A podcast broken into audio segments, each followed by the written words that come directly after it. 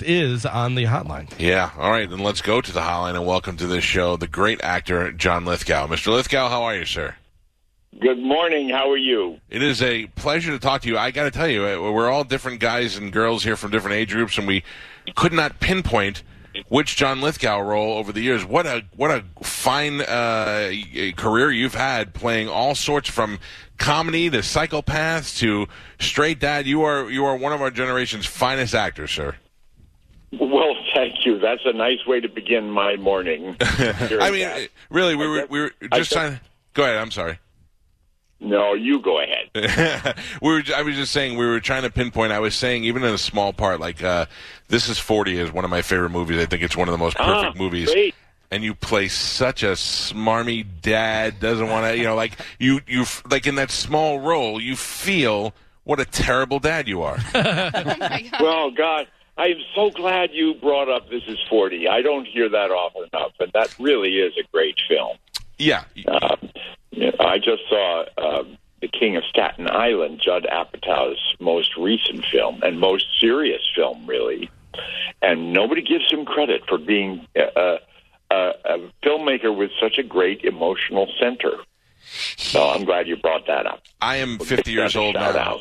I, I'm 50 years old now, but when that movie came out, this is 40. I was in my mid 40s, married with two kids, and I don't. I told Judd Apatow on the show, I don't think that anyone has ever captured what that, the reality of what that age and life is like, like Yeah. that movie has.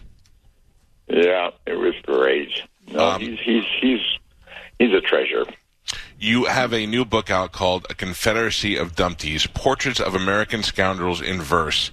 It goes on sale yesterday, I believe, and I will tell you, I don't know what this is about fully besides the title, but I will tell you that the great comedian Colin Quinn forced me to read a book called The Confederacy of Dunces, to which I still hate him uh-huh. for making me waste my time. oh, this this book is so much better. okay, good. no, no, it's the third in a trilogy of, uh, of political humor, of satirical doggerel verse on the subject of uh, our most recent former president. Uh, and the, the the first two sort of took on just about every member of his administration, almost all of whom had been fired or quit or resigned or were driven from their offices Yes. before the books came out. That's just that's kind of the signature uh, fact of the Trump administration.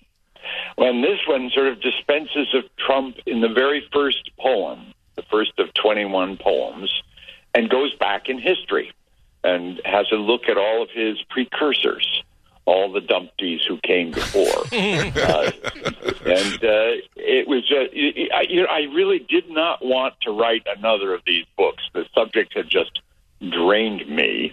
And these poems are not easy to write by any means if Yeah. you try writing that much meter and rhyme. But when I hit on this idea, I was very excited by it.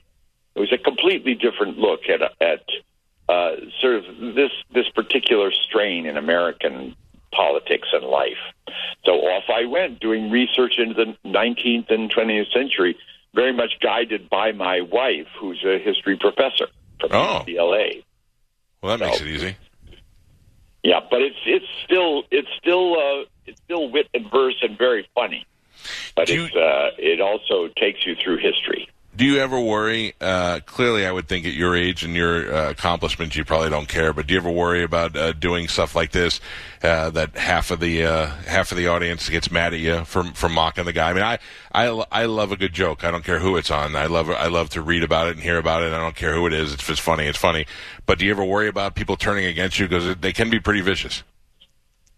I I I wouldn't say I worried. I certainly thought about it, but I I, I myself look. I, I'm. You just rattled off some of the things I've done in my life. It, it's always been in the nature of exploring every side of human nature.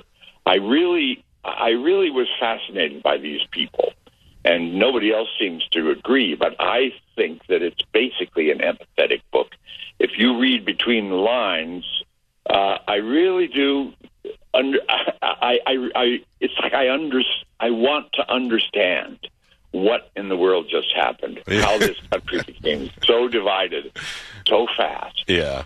and and to just sort of, I mean, it's the role of a satirist to just look at what he sees the way he or she sees it, and try to make fun of it.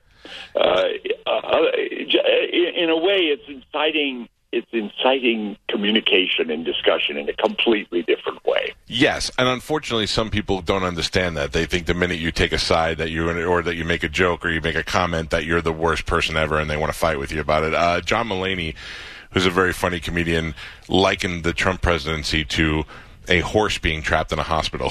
he said, yes, I, I remember that. the next day, I woke up and you're like, "Is the horse still in the hospital? How did this happen?" Which I think is hilarious. Well, uh, I mean, Trump himself, I, you know, I think even his supporters would agree. I mean, Trump is a, he's a, he's not a happy man. Yeah. He's a man consumed by anger and grievance.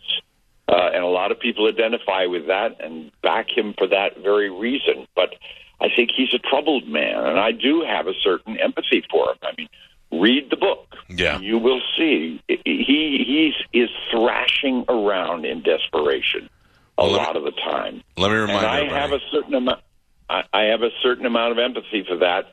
The problem is, it does to me, it does a lot of damage to our democracy and society. So uh, the, that's the, my point of view, and people can either buy the book to laugh at it or to burn it.